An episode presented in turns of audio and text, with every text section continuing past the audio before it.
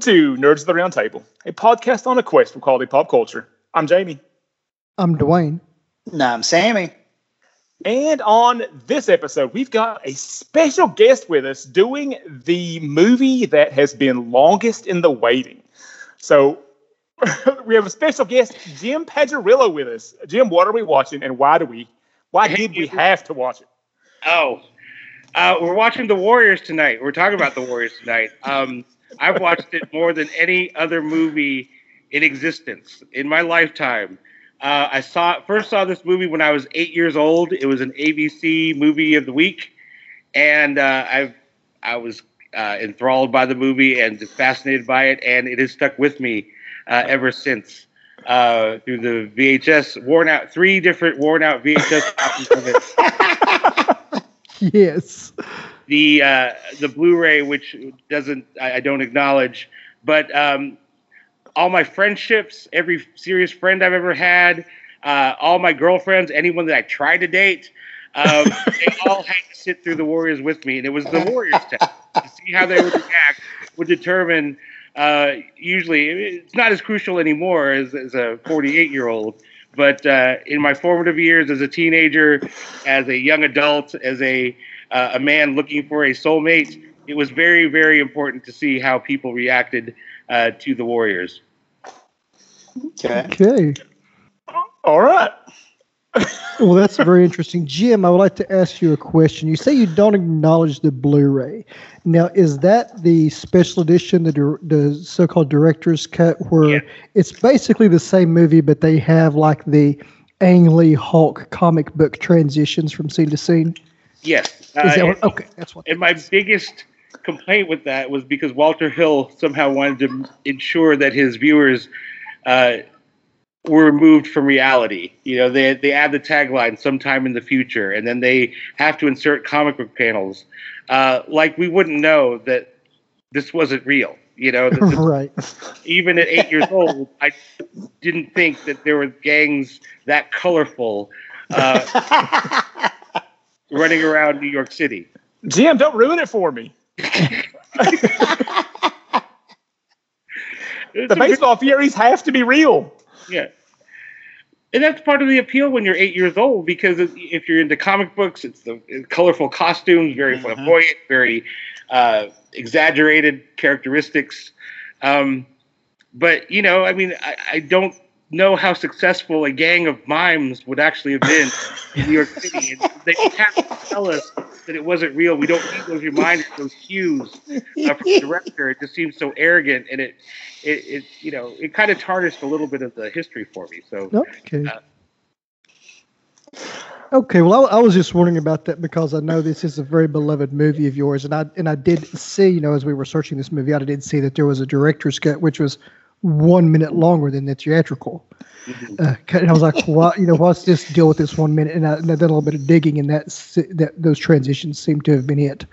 But before we dig too deep into the gritty, grimy New York of the Warriors, Jim, we would like for you to share with us something that you have been enjoying lately in our Keeping It 100 section.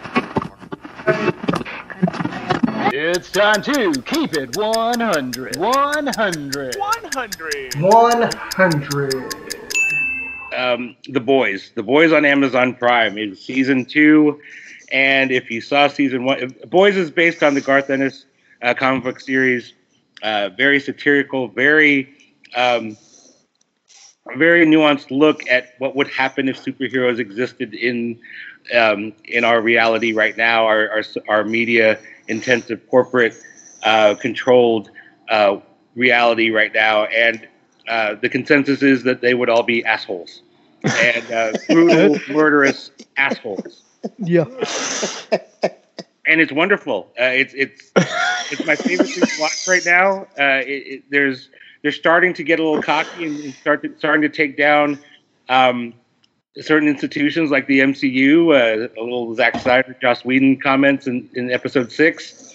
Um, they're about halfway. They've, they've they're a little bit past the halfway mark. If you have Amazon Prime, and you have uh, a, a strong stomach for violence, you don't mind um, really crude uh, graphic sexual situations, uh, this could be for you. So uh, it, it premieres. every- Uh, the, a new episode drops every Friday. Uh, I usually wait. They usually come out Thursday evening at ten o'clock. I usually watch them twice before I go to bed, so I can. It's easy. Um, uh, but yeah, it, I don't want to go. I don't want to spoil too much, but it is a very violent, um, sexually graphic show. But it is very well written, and it's very sharp and very shrewd. And I would highly recommend it to anyone who uh, likes the comic book world or has an interest in the comic book world and wants to see a different take. All right. Yeah, I've I've saw the first. Uh, I saw most of the first season. It is very, very graphic, very vivid, a very interesting take on what your superheroes could be. Right. Uh, yeah, very interesting. Well, let's go ahead and delve into our thoughts and grades for the Warriors. All right, um, I'm gonna go. I'm, I get the privilege of going first, and I'm so curious about this grade. uh, I'm gonna go. I'm gonna go B plus on this one. Um, I'm gonna anger Jim a little bit. Um, it's not a great movie. Um, I'm not even certain it's a good movie, but it's incredibly entertaining and it's very interesting. Um, and what's has struck me recently is the more often I watch this movie, every time I watch it, um, I find it more interesting, and I find that I like the movie more with each rewatch. And so B plus. All right, Dwayne. Okay, B plus. Well, um, I am going to go a little bit lower here in a moment, but you know, one thing this movie is highly stylized. It's so vivid, the characters, the situations.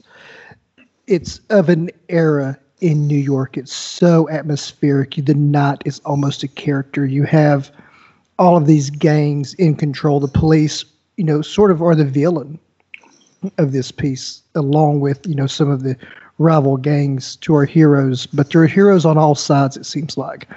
But I I love the view of New York, the graffiti everywhere. You know, this old, dirty city. Uh, but it's not a great movie, and I hope with subsequent. Now, I will preface this with this was my first watch, as Jim said before we started recording. You know, he was worried about adult eyes viewing this, and I can see how this would be a movie of an era, you know, in our youth. And I hope with subsequent rewatches, which I plan to do because I'm sure there's a lot that I've missed. But I'm going to go with a C plus. And we'll get into that later. Sam, what say Okay. you? You know, um, I, I I talked to you guys about this. You know, this was not this movie was not on my radar when I was younger. Um, but now that I'm older and I'm looking at it through, I guess, the lens of cinema, you know, this this is end of '79. What is it? February '79, I believe, is when this released. So if you look at the 70s, you had a number of these kind of urban drama vibe movies. You know, think of Magnum Force, Dog Day Afternoon, Taxi Driver. You had all of these kind of, I guess, the seedier side of life in the city before the 80s switched to the suburbs and, and basically birthed the Brat Pack. You know, so Warriors, it, it's it's almost like that that last bit of the decade that was still pulling on those 70s types of feel. And I love the fact though that that the inspiration does come from Greek history. Uh, and there's little bits. I mean, it's not a one-to-one correspondence. There are little bits. Uh, you know, uh, the character Cyrus directly comes from Xenophon's uh, Anabasis story. Ajax is from Homer's Iliad. So you get that Greek vibe in some ways. Uh, though the acting's a little melodramatic, I think this is a rewatchable movie. hey, A little, just a little. get this. This thing has a 90% Rotten Tomatoes rating. Okay. I, I've watched it twice. I give it an A minus. I like this movie. Okay. Well, I, yeah, uh, that's fair. All of it's fair. All the criticism is fair. but unfortunately for me, uh, I saw this movie at a very formative age. I was eight years old. So imagine I'm 48 years old now. So 40 years of my judging of movies, especially action movies, is is this better than The Warriors or is it not? that's set for me for all movies, all of them, all every single one uh, that I've seen ever since then. And um, you know, and, and there was a what's what's great about this movie is the way it's resonated within pop culture. This movie was not a huge success at the box office. Uh, you know, there was there were theaters had the option to pull it because of the fear of gang violence, but for some reason, you can still find drops of and references of um, the Warriors in uh, all through pop culture. Um, in the '90s, there was a, a really big com- uh, res- uh, a resurgence of Warriors references in uh, sneaker commercials, in hip hop. Uh, NWA, the song "100 Miles and Running" is an, is an actual uh, recreation through song of the Warriors' uh, journey, complete with DJ.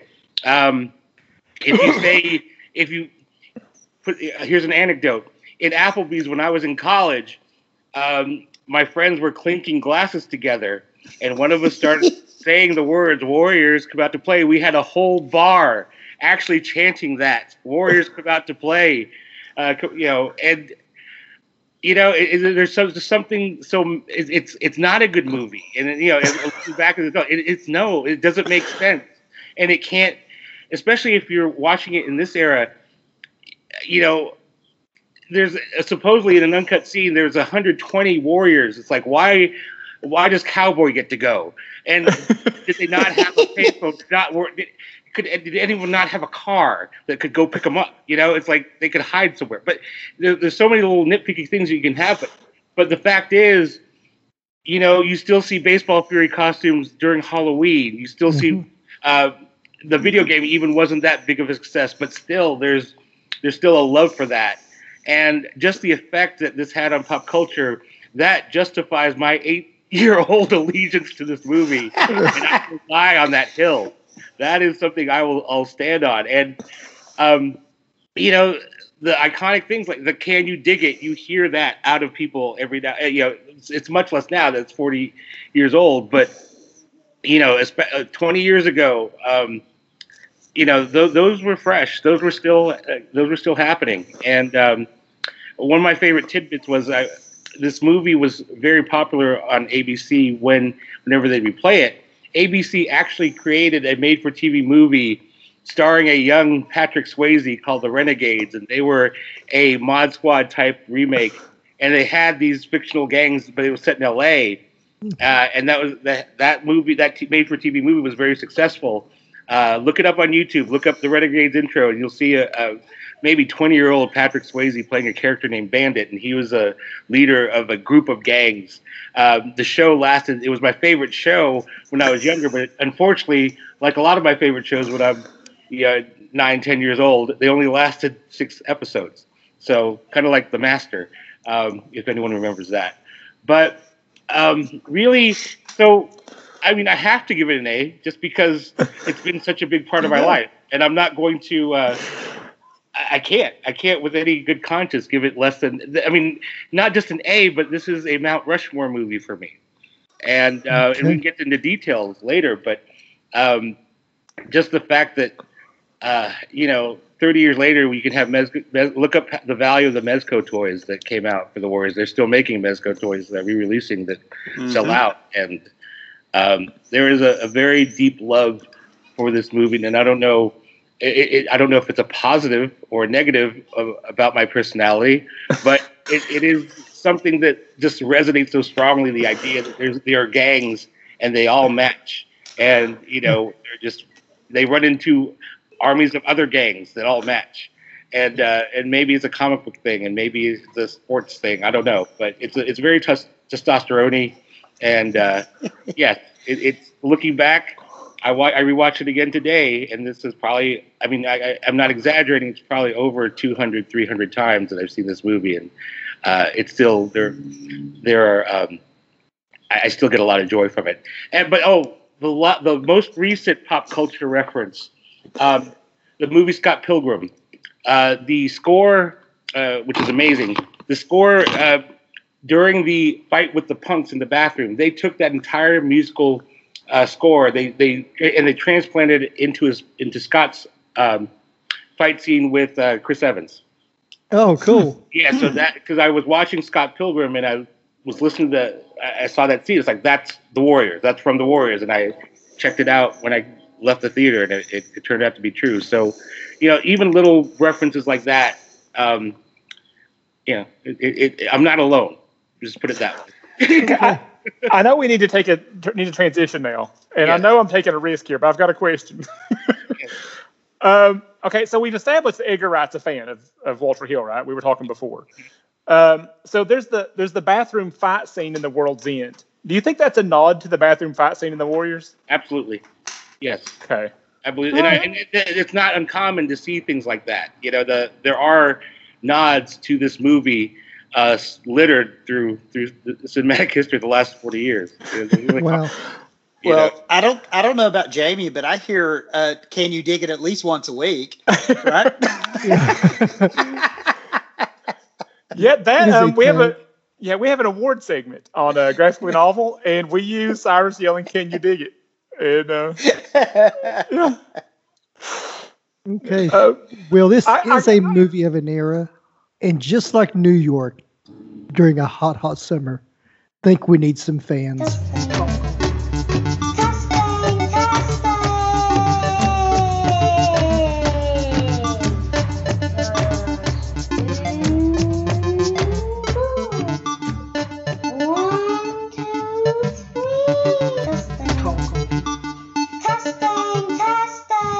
So here we go. And I get to go first on the fan section. Now, I know I had the lowest grade, but I loved this movie. I really enjoyed it. I think the acting brought it down quite a bit for me, but I'm going to get into that later. there's a section for that. There's a section for that. but you know, and I, I had some notes written down here, and Jim, as as he was, you know, giving his dialogue as he was gushing there, helped me to understand what it is that I love about this movie and what my fan is. You know, it's colorful, it's vibrant, it's creative, it's unapologetic. This movie is punk rock this movie is a punk rock movie. It is what it is. It's unapologetic. It's creative, and it's influenced so much of pop culture, like like you guys were saying. And I've even seen it since you know my my one viewing. And like I said, I can't wait to view it some more to get a little bit more into that. But just like you know, back when the Sex Pistols and the Clash were coming out, you know, everybody who was into these bands formed a band you know you have these eras of, of music when something is so pure and so awesome comes out and everybody grabs onto it and takes off. This seems to be that. It's it's a pure story. It's not great acting. It's not greatly written but it is what it is and it owns it and it kicks butt and you know it it just exists and it's its own thing. And this is you know a punk rock movie to me so It that's- does have a long my thing. history of existing. Yeah, that's my. well, I mean, and what, what are we doing? 1979, and we're talking about it today. You know, I just wanted to be snarky. pandemic, all, pandemic all around. The world looks like this New York. You know, it is. You know, it's it's it's great. I love it. I love it. All right. All right. Okay, uh, you know, for for me, I, I'm going to go really specific on my fan. There, there was one thing that really stood out to me. I, you know, and I, I mentioned about connections to to Greek tragedy and all this kind of thing, but there was another one that really stood out to me that I really enjoyed, and that is the connection of the radio DJ to the Oracle right she she is the speaker of wisdom she is the you know and the fact that that that character is played by lynn thigpen all right who was the voice of the chief on where in the world is carmen sandiego okay? She was the voice of the chief. So those 90s kids out there will probably remember that show well. Um, you know because if you think about it if you are wanting to spread the word you know obviously in, in New York City, it would be the radio stations. If you want to get something throughout all the boroughs, the radio station would be the way. And and the fact that the music became this almost coded language because of the way they played that DJ. I mean, songs like Nowhere to Run, and then obviously Joe Walsh is in the city. That just made it so cool, I think. And and so I really, really liked the characterization of the DJ and how it worked into the story. She was also on Sesame Street. She was, yes. Oh, oh, okay. All right. Oh, I guess I'm up next. Okay. Yeah, Jim, what's your what's your Oh. fan? Uh, it's it's universe building. I, I love, especially when I was younger, love movies that capture the imagination. You want to know more about even just little things that may, even characters that may just flash on the screen, um, you know, or references that they drop. Like when um, when Cyrus is talking about um, the Saracens standing next to the Moonrunners, and you got you know the bit you got the oh no it's the Jones Street Boys. It's the you got the Saracens and the Jones Street Boys, and then you got the um, you know you mentioned the Van Cortlandt Rangers, and just I just as a kid I wanted to know more about these. What's the backstory behind that? And then Right. you have that montage of gangs, and you want I just always want to know what their story. What was their story? How do they tie in? Why are they you know why are they featured? Um, and it's and that ties in with the DJ too. You have an underground that's organized, you know, that's unified by the DJ, and it's just that type of. And I see it now, and it's one- it's one of the reasons I like the John Wick movies so much because of they have that underlying universe that I just want to know more about. And as a kid, I really threw myself into it, and uh, as much as I could find out pre-internet, and then when the internet, uh, I remember one of the first sites I ever went to uh, when I I got first got AOL was a uh, website called the Warriors Movie, and it was a British site, so it was .uk.co, and you know it had the deleted scenes, it had, had all the trivia, it had all of that, and not just the movie, but whatever tidbits they could put together from the actual story, and then uh, then in 2007, the Warriors video game kind of uh, that was like that on steroids. So it when it comes down to it, what uh, it's the universe and then trying to shrink down back into it it's that's what i'm the biggest fan of and i love movies like that and i hope they keep making movies where they have that rich universe where they don't answer everything and it just leaves you wondering. Yeah. wondering Leaves you craving for more. Yeah. And there's a there's a lot of that here, and it's not and it's not just like you know like the looks of certain gangs, but like it's just the, the setup of the world, like you know how like how they got connect, like how the gangs are connected, like how how, how things work, how the uh, the riffs function as this weird cult army thing. I mean, it's just there's there's so much going on that just raises questions and just leaves it to your imagination. So it, it I, I agree, that's one of the best things. like do Um, they have free passage to show up at the beach if you had a if you had a, a group of at least 300 um, you know african american people just showing up anywhere randomly. I mean they're going to call the cops. Do they have free passage? You know do they get to go wherever they want? You know i who knows? But those are the things that just fascinate me. Uh, well, my, my favorite thing about the movie has has changed. Um, for me, it's it's it has become the the relationship between Swan and Mercy, um, and I, find it really interesting because on, on the first watch, you just think, man, this dude is a jerk. Why is he being so mean to her? And why does she? I mean, I guess, and you're like, I guess girls really just do like really just do like jerks. Um, but as as I've as I've rewatched it though, I think there's a lot going on there. I think that they're both really dissatisfied with their life. Like Ur- Ur- Urban Black has really gotten to both of them, and I think she can sense in him what she's already feeling. That, um, like we're, like we're, the scene where Swan says he disapproves of how she lives, and there's that long discussion there. And I, I think that he's got some self-loathing, loathing that he's projecting onto her. And so there's like the whole like interesting thing because the end of the movie, like he just he just he gets to come out and he's like, we fight all night to get back to this. And he's like, I think I'm just going to keep moving. And and she's like, well, I, I love to travel. He's like, you've never been out of Brooklyn. He's like, I like the idea of traveling. And I just get the impression like that they're supposed to be like emblems of, of what urban blight does to young people. And they kind and they kind of find each other, and they're kind of and he he's kind of resistant, and and we see that expressed in his, his harshness toward her. And I just find that relationship really fascinating. That he's trying to be mean to her, and that she sees through it. And she sees they're both kindred spirits. Like Ajax is not leaving this life.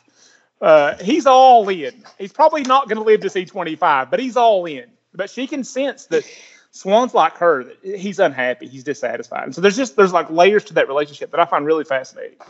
And so that's that's my biggest fan for the Warriors. Awesome. Well, gentlemen, are we ready to go through enemy territory? Run through Hell's Kitchen, see if there's any pans laying around. Let's do it.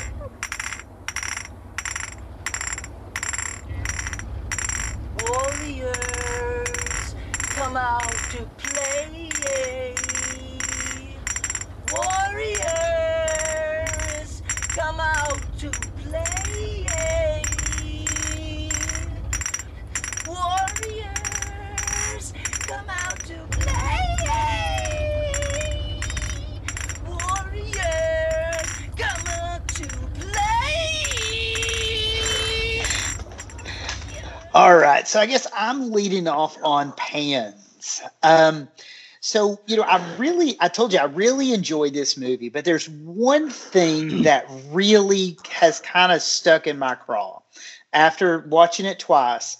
I feel like the way that Masai and the Riffs discover the true events of Cyrus's death, it's a bit of a letdown. We get all this build up only to have the truth come out because some unidentified random gang dude shows up as a witness. I mean, and they immediately take his word for it. You know, I mean, there, it's just it feels like there's something missing there. Why did he decide to come forward? You know, Jim mentioned about the the world building thing, and you question this. Why did he come forward all of a sudden? You know, the the end scene itself is so exciting and tense, and I love the way that that. But it just feels like that lead up is missing that little bit of, a, of emotional punch. I wanted to see maybe Cleon was still alive and Cleon convinces them of what happened. Something for just a little bit more of an emotional punch there. So They, that's my biggest fan. my, my my the way I make sense of that is they had met Luther. They're like, oh, Luther did it. Oh, that makes sense. But the, the thing is, I mean, that is such an integral part when they've been they've hunted the warriors all night long, and then all of a sudden we got this twist, and oh, it was the the rogues, and it's this unidentified. They don't even say who the gang he is part of. Even when you look it up, it says unidentified gang member.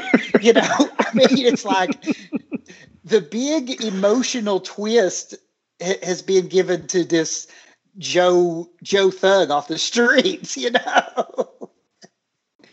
but I think that's my biggest my biggest fan. I think. All right. It ties into mine as well because the riffs just in general are too reactionary.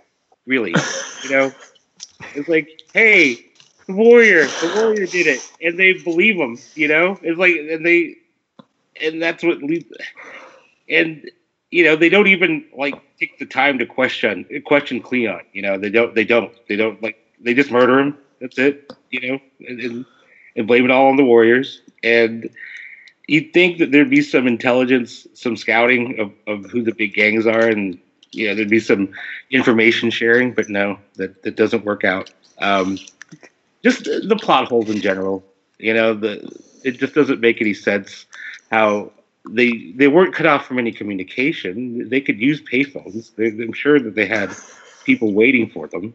Uh, that were how they, you know, if word got around, they would have listened to the radio station too, and they would have realized, hey, our, our we might have caused some trouble up there. Let's go help them out. But now there's no search party or or anything at all, and that's really the biggest uh, biggest complaint I have about the movie. But that's it. No, no, Yeah. Everything And, and they did and they just didn't murder Cleon. They were all like kung fu fighting. Yeah. It, well, the synchronized elbows. Go go back and yes. watch. Those elbow smashes were once they got Cleon Cleon down, they just surrounded him with, you know, just uh, it was perfect. You know, they must. Well, they well they, well they knew that that was his kryptonite. El- elbow blows. Yeah. That's that's That's right. Yeah. A- atomic elbow. yeah. Okay, well, we're, we're okay. We're already trading into my opinion. Um, the fight choreography is so bad. It's so bad, and it's not just a synchronized elbow beatdown on Cleon. The fight in the park with the baseball furies is so bad. They every single person in that park only knew two moves with the bat. You hold it above your head to block, or you swing it sideways, or you swing it at the person blocking, and you can see them counting. it's so bad. Um, it, it, I don't know. I mean, I don't know if it was a budgetary thing or if it was the lack of time to rehearse. I don't know what it was, or if they just didn't have a good fight choreographer. Um, and you can't blame the 70s. Errol Flynn was a thing. Hollywood knew how to choreograph fights. It's just terrible in this movie. So yeah, the fight choreography is my biggest pain. I, I have trouble. I know the Central Park fight is iconic. I can't. I have trouble watching it. It's just so bad. Well, we're all treading into each other's uh, pans here. Uh, it seems to be leading one into another. And I think the fight choreography has to do something with my pan. And I just think that the, these guys just did not have the ability to act. um, you know, I've, I've heard criticisms of the first, you know, two and a half seasons of the Clone Wars. You know, the animation style looked like the Thunderbirds you know, go. It was wooden acting, just kind of maybe they're reading off cue cards. Maybe they went out and found some real gang members to try to be legitimate and realized these guys can't act. You know, you know that's that's my biggest complaint, and that's what really brought me out of the movie. Uh, you know, the physicalness is there, the appearance. I mean, these people are gorgeous in their costumes. All the colorfulness, all of the, you know, moisture, posturing, everything. It's beautiful. But when they open their mouth to deliver a line, it's like uh, down the street, we've got to run and get back to Coney Island. Okay. You know, it's just not there. That's that's my biggest pan that and that's the biggest thing that took me out of it. But I, you know, I'm so interested in viewing this again and maybe getting past some of that now that we know a little bit more of the story and what's going down. Well, I mean, I, I, I see, Oh, that was. Go ahead, Jim. I'm sorry. Oh, but you have a good point because the characters that stand out so much are the actual ones who became working actors after. Yeah, yeah, James Patrick Kelly and Michael Beck. yeah, Uh, Swan James James Remar. Especially. Yeah, James Remar. Jax. yeah. Uh, but you know, this was supposed to be a vehicle that was going to lead to stardom for Michael Beck, but unfortunately, there were three movies that started. People watch this movie. Yeah. He was Xanadu, he was the lead in Xanadu, and he was also uh, secondary uh, lead in Megaforce. So it was Xanadu, wow. Megaforce, and the Warriors. And unfortunately, you know, um, it, it kind of Career choices. after yes. it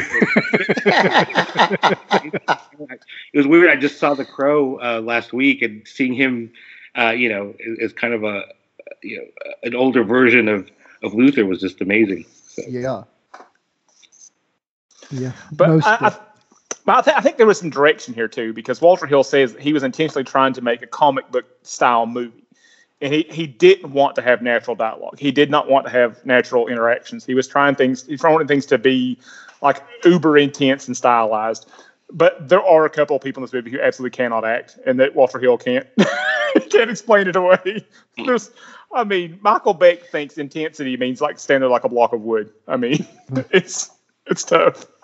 Yeah. Well, I mean, you know, he's, you know, and like I said, the physicality and stuff of a lot of these guys, you know, they're menacing. They're, you know, they're, they're gorgeous on scene. They're doing their thing physically, but when they're, you know, portraying, you know, emotion or acting, it's just not there. But if, uh, you know, if, like you said, if Walter Hill, you know, wanted things to be unbelievable, he should get Nailed an it. award. Just like Nailed our it. next section. Let's get ready to hang some awards on this thing. Graphically Novel. Three brothers tackle a different graphic novel each week. Listen as the brothers Fugit discuss classic and not so classic graphic novels. Subscribe now on your podcast feed of choice. Graphically Novel. Three brothers who like each other but love comics.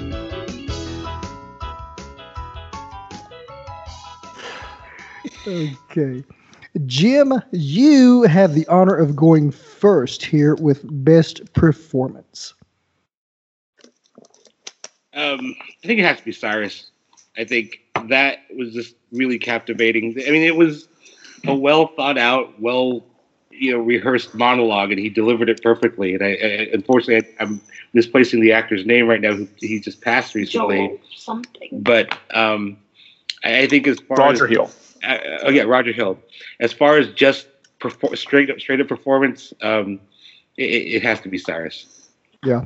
I'm I'm going to agree with you, Jim. I'm going to jump in here next and agree with you.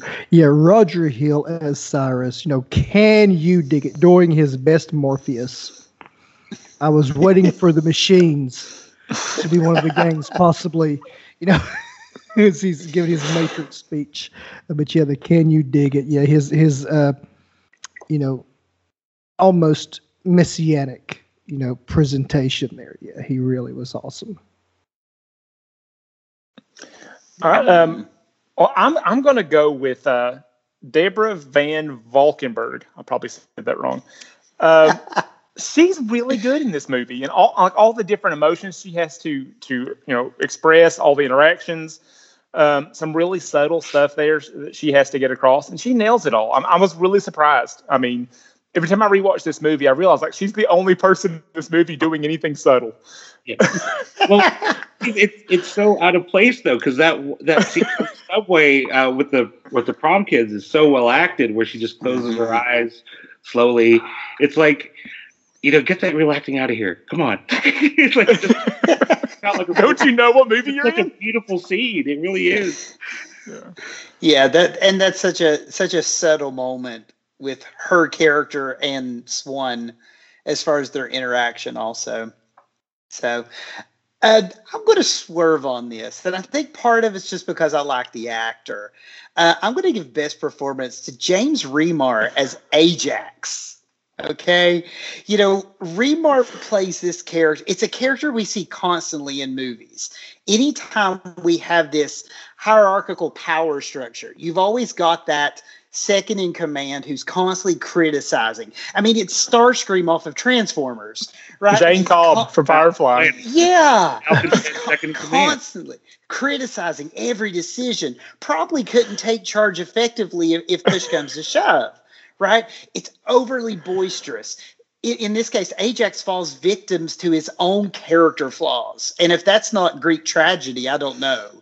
Right, but I like Remar as an actor because he's in he's in Billy Zane's The Phantom. He's a poacher, uh, and right now he stars as Peter Gambi in the CW's Black Lightning, and he's the mentor and father figure to Jackson Pierce's Black Lightning. So I just like James Remar, and, and just th- that character is so over the top, but I just loved him. So That, that dropping of the f bomb after he. Uh, it's kind of like self belief that he took out the baseball fury so easy. He's like, you know, fucking a.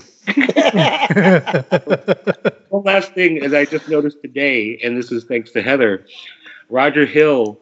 She said he looks like a young Rock. It's like, well, look at the shirt he's wearing. It's like it's like the uh, the Rock character when he first turned heel was wearing a shirt very similar to Cyrus and the Warriors, and there, there, I think there has to be a, a subtle connection there as well. That that's what he was trying to portray uh, when he was trying to uh, at his first attempt as, as heel Rock in, in the WWF. So um, that's a, that's something new that you pick up every time you watch the Warriors. It's a gift that keeps on giving, guys. Come on. yeah, definitely. yeah, for real, no doubt. Well, our next award is Best Scene, and uh, I get to go first on that. And I don't want to go first, but Jim, I didn't want to, but Jim bailed me out. Um, I was torn between the scene on the subway with the, the two prom couples or another scene. And so we already talked about the prom couples a little bit, so thanks for that. Um, I'm going to go with the opening. Um, you know, we talked before about the world building in this movie, and that the opening it's a little bit awkward. No, it's a lot awkward. Um, it's it's choppy, um, but the music is perfect. It sets the tone for the whole movie. Um, the first gangs we see are, I mean, we've got you know the purple pimps and the top hat mimes, and I mean, it kind of sets the tone. Like, okay, you're entering a weird place and the way the, the warriors talk about cyrus and the meetup and it just it once that five what five seven minutes somewhere it's a really short scene but once that is over we're completely set up you know it's like a wind up toy it's been wound up we're ready to just start going and so i think the opening is very effective Okay. You know, Jamie had kind of alluded to my best scene. Uh, we've talked about that relationship between um, Swan and and Mercy, and you are talking about with the prom couple. The scene that I liked the best though was after that, and Jamie kind of alluded to it when they first get back to to Coney.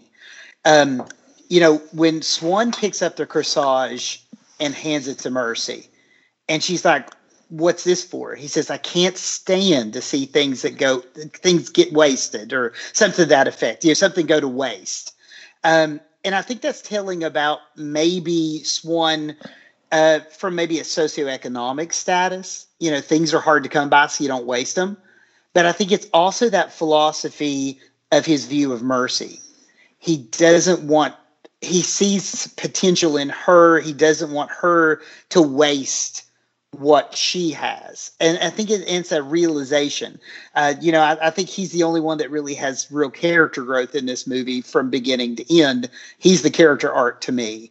And, and we get a little bit more of him as we go through. So that, that that's probably my best scene. I just think that's like I said, there's something subtle about it, and it's telling about Swan as a character. Okay, I'm going to go with a broad stroke here, like I did uh, uh, in so many other places, because this is just such a broad, colorful movie. But as far as scenes go, I like it any time that they're on the subway, especially before Mercy gets with them. One, I mean, the the trains. I mean, I remember it being such a thing as a youngster. The graffiti was just so cool. Uh, anytime we saw it, it was such a thing for New York. But it seems like that it's the only time they're at ease. All the other times they're tense, they're posturing, they're running. But when they get on the trains, you know, and, and they're going from stop to stop, they get to sit and breathe regroup and, and plan a little bit and you kind of get a feeling more of who they are and what you know makes their motors turn you know what what really gets them cranking so those are some really important character building moments for me is anytime they're on the subway for me i'm going to say it's the ending sequence as soon as they get under the boardwalk where they're equ- getting equipped for the final battle um, having the rogues pull up in that hearse and uh, the iconic warriors come out to play with the bottles, uh, leading to the beach where you actually have daylight and you have open space. It's such a contrast to what we've seen the entire movie. Mm-hmm. Um, you know, there's so many wonderful little things in in that um, under the boardwalk while Luther's chanting, you see fear on their faces, you hadn't really seen that too often. Even though they're supposed to be home and safe, uh, they're actually genuinely afraid because they're exhausted. Um, and then finally, when the Riffs show up and he gets the uh, Swan gets the compliment, "You Warriors are good, real good," and he does not show any humility and just says the best. And then you crank in Joe Walsh, and it just, you know, I don't have to even see it to like have that in my mind. It's so vivid. Everything in that last five minutes is just wonderful. So. Mm-hmm. Yeah, that's great. And I love the juxtaposition that you're finally getting some daylight. And that leads into the next award for me is favorite character. It's the best character, your favorite character in this movie. It really, to me, New York at night seems to be such a character it overshadows everything in this movie. It's so iconic.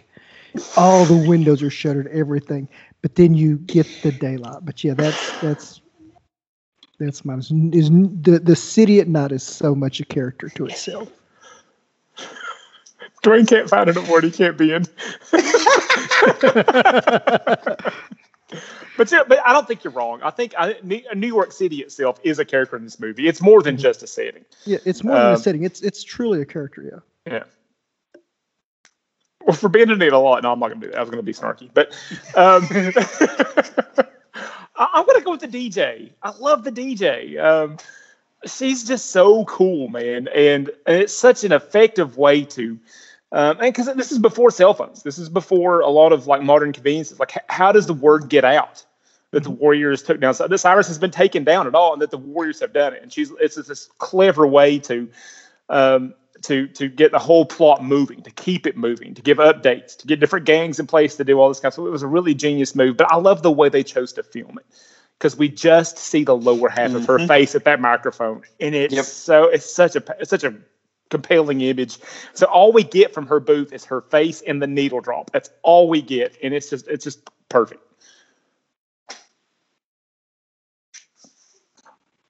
Oh, I'll go. Um, well, there's no sequence. Anyway, um, best character for me, it, it's it. As much as I'm ashamed to say, it has to be Ajax for me. you know, sure, it's like okay, I'm.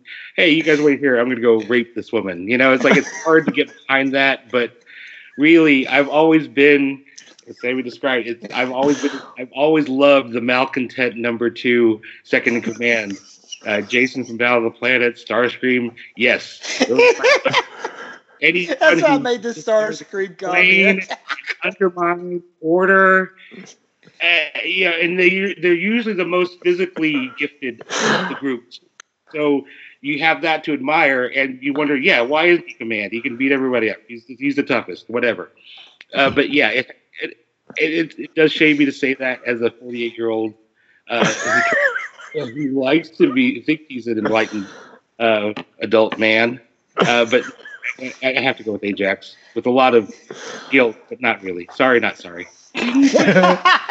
Well, it, it helps that Remar's the best actor in the movie. Yes, that too. right. It's true.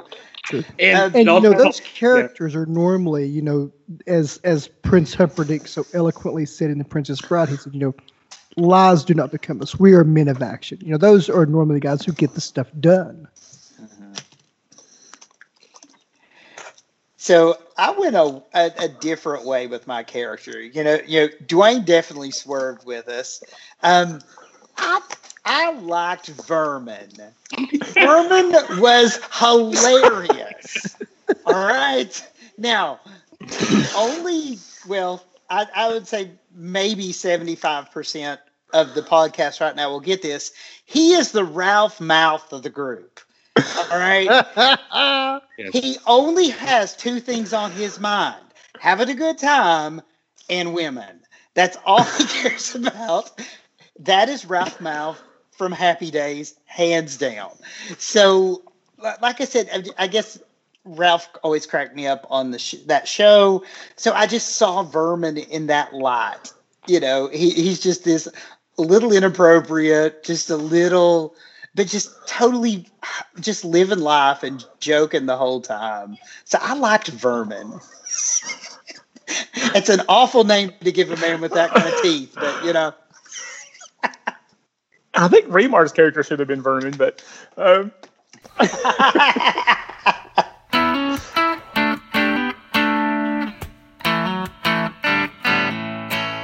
all right. Well, our next award is best quote, and uh, Sammy, what do you got? There's a lot of options on this thing. There, there is, and actually, Jamie, I think you had alluded to my my best quote, and it was from Swan. This is what we fought all night to get back to, and it was almost like you all talked about the night and the daytime, and it was almost like the day brought clarity. And when he saw Coney in the light, it was like, is this really what we fought all night to get back to? Is this really you know, and, and I think that leads, like I said, his character arc throughout this movie. I think that that just kind of sums it all up. I, I, I just, Dwayne, you can cut this if you want to. Um, part of me is picturing Sammy teaching math, yelling at the at the kid, at his kids, "Can't you count, suckers?"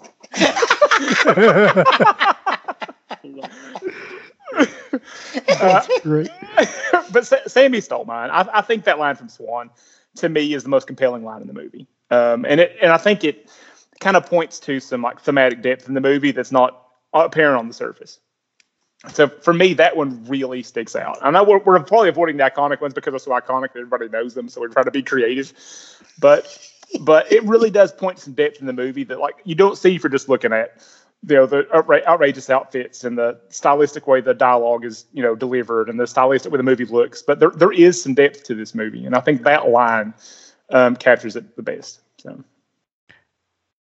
Yeah, well, I'm going to jump in here before Jim, and I'm going to say I'm going to go a little bit of a different way. That was a very iconic thing, but I love Luther's quote uh, when Swan approaches him and he says, "Why'd you do it? Why'd you waste Cyrus?"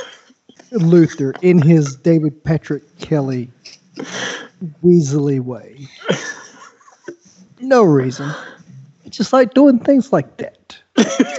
you know, just no reason. It's like the Joker. He's just wanting to wreak havoc. You know, just just wanting to be chaos for chaos' sake. Uh, I love that part of his character. Did anybody get like a strong Sean Penn vibe off him? Oh or is yeah, that what he was trying to channel? You know? and I think Sean Penn's channeling him. Yes. Um, I'm gonna go with uh, someone. Uh, like I said, this movie has resonated with me, and I've taken quotes from this movie and used them in real life situations. And the one that I've used the most in real life, not in the last 15 years or so, but there's a line that uh, when they're when when uh, Vermin and Cochise and, and that crew they, when they're in, hanging out with the Lizzies in their lair, Cochise turns to Vermin and says, "Yo, we should come to this part of town more often." And he and off, and I have any time that anything looked promising with the ladies in my younger days. That, out in that fashion. We should come to of town more. That's my favorite quote. And then uh, the other, the one, the other one uh, that I that we, that me and my friends have used in real life, especially in college, was the Luther quote. You know, the no reason. I just like doing things like that. Those have been applicable, real life, situational quotes that I have actually used. But it is Cochise that that wins the day for me because, like I said, it hasn't been the last ten years or so, but there's something just magical about how he pronounces the F in often. Oh, yeah. Yeah, and that is without a doubt his best line delivery in the movie. All right, well, our last award is Best Gang. And there are so many options, some of them very culturally inappropriate. But, uh, Jim, what was your best gang? okay, it, it- it's a mixed bag because you have to, as far as best gang, as far as the gang outside of the Warriors who has resonated the most culturally, it would have to be the best, the Baseball Furies, and they they get the best gag as far as visuals, as far as concept. As far as you know, they actually come out what seems like a dugout, and they actually have their bats waiting for them, and, it, and they're Yankee pinstripes, and it's amazing. They've got the colorful paint, uh, and you know, I do still see them for Halloween. And they you can buy Baseball Furies merch for Halloween costumes to this day. However, they are the biggest disappointment as far as being what a gang should be, which means they should be able to fight. Somehow they drop a nine to four advantage to a warrior, an unarmed, unarmed Warriors team who actually drops a man when they beat up Cowboys. So, and they have baseball bats and they have a weapon. Yeah. they have weapons and they have weapons with reach and they have the numbers and somehow they still manage to lose. So I'm wondering what. Anyway, I'll just leave it at that. Just I'll just leave it at that.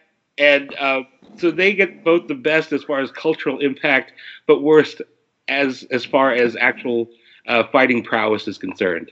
So All right. I, I'm going to jump in with mine before I'm afraid somebody's going to take my, my best gang. My best gang are the hi hats. I mean, because come on, man. Of, of all the crazy gangs, we got a gang of mimes going on. okay. I mean, do they pretend to have bats and chains while they waste?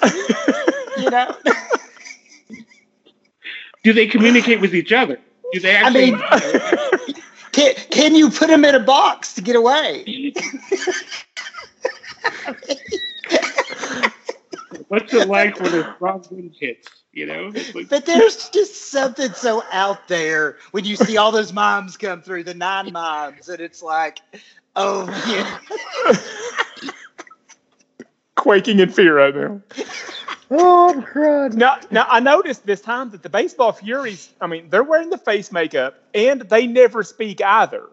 So, would a fight between the High hats and the baseball Furies, would the would the Furies miss with the bat every time, and would the moms be doing mom stuff, be missing? Would that be the most like longest lasting, quietest fight in the history of cinema? well, uh, I, I could the high hats actually doing the pitcher pose. They do the wind up and see what the how the baseball that would be throw them off balance. You know, it's like, what? Oh, I get, yeah. There's, they have no choice than to act it out.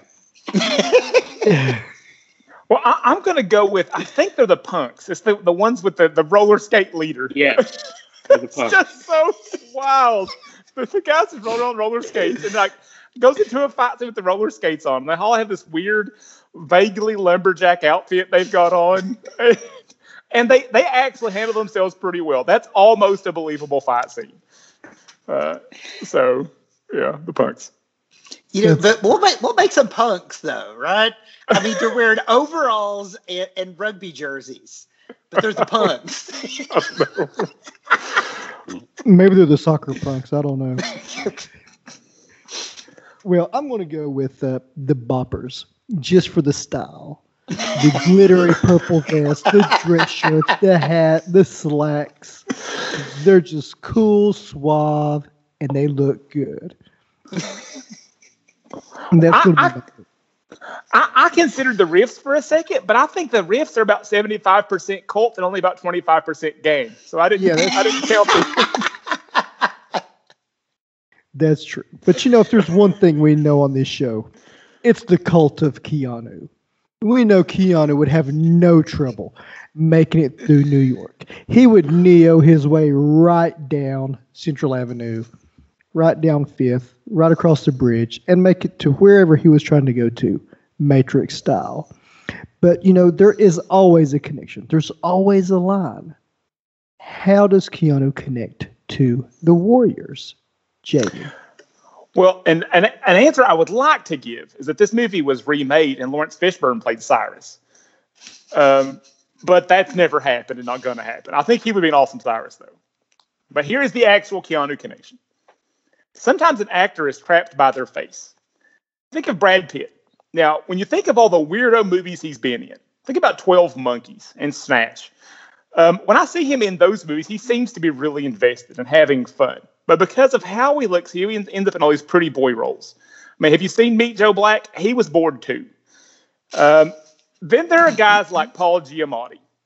That dude has charisma. He's got huge acting chops, but he's not a leading man because of how he looks. But there is an even worse alternative. When you have the kind of face as people think, you'd be great as the star of a movie about Charles Manson. Well, this actor has had a very long run playing these kinds of bad guys, thugs, and nut jobs. And it all began here with his role as Luther. It continued for me, most memorably, in The Crow as the bad guy who just wanted to burn things. but most recently, David Patrick Kelly was in the first two John Wick movies with our beloved Keanu. David Patrick Kelly is our Keanu connection. And Jamie, fire it up. Fire it up. Fire it up. He, he's got two iconic lines, right? Warriors come out to play and fire it up. and fire it up there. Well, yeah. I know I know initially when I seen the date on this movie, I said, Ooh, this Keanu connection is going to be tough. Then I'm watching the movie and I hear Luther on the phone for the first time. I I know that man. so I did an IMDb dive and said, There's our Keanu connection. Well, I figured between Walter Hill, David Patrick Kelly, and James Remar, I had a shot, and so I, those, that's where I went right away. So, yeah. All right, guys. Well, our uh, next quest, uh, Sammy, why don't you preview it for us? Oh, I'm so excited. So we are doing the 1989 martial arts movie extravaganza, Uh, best of the best. Jamie Ah. or J- Sam, You did, did you get the memo? Best of the best, right? Did, did, did you get the memo? Did you read the memo? Yeah, it's the best of the best. No, it's the best of our first 100. We're doing a Oh. best of our first 100 episodes. Although I was a teenager Cool. in the '90s, I did love Best of the Best. I rented that thing from the rental place more than once. Well, I rented it once, saw enough, and was done. So we're doing the best of our first 100 podcasts Yes. on the next episode. So, guys, Except, bring except out your we can't nostalgia. count.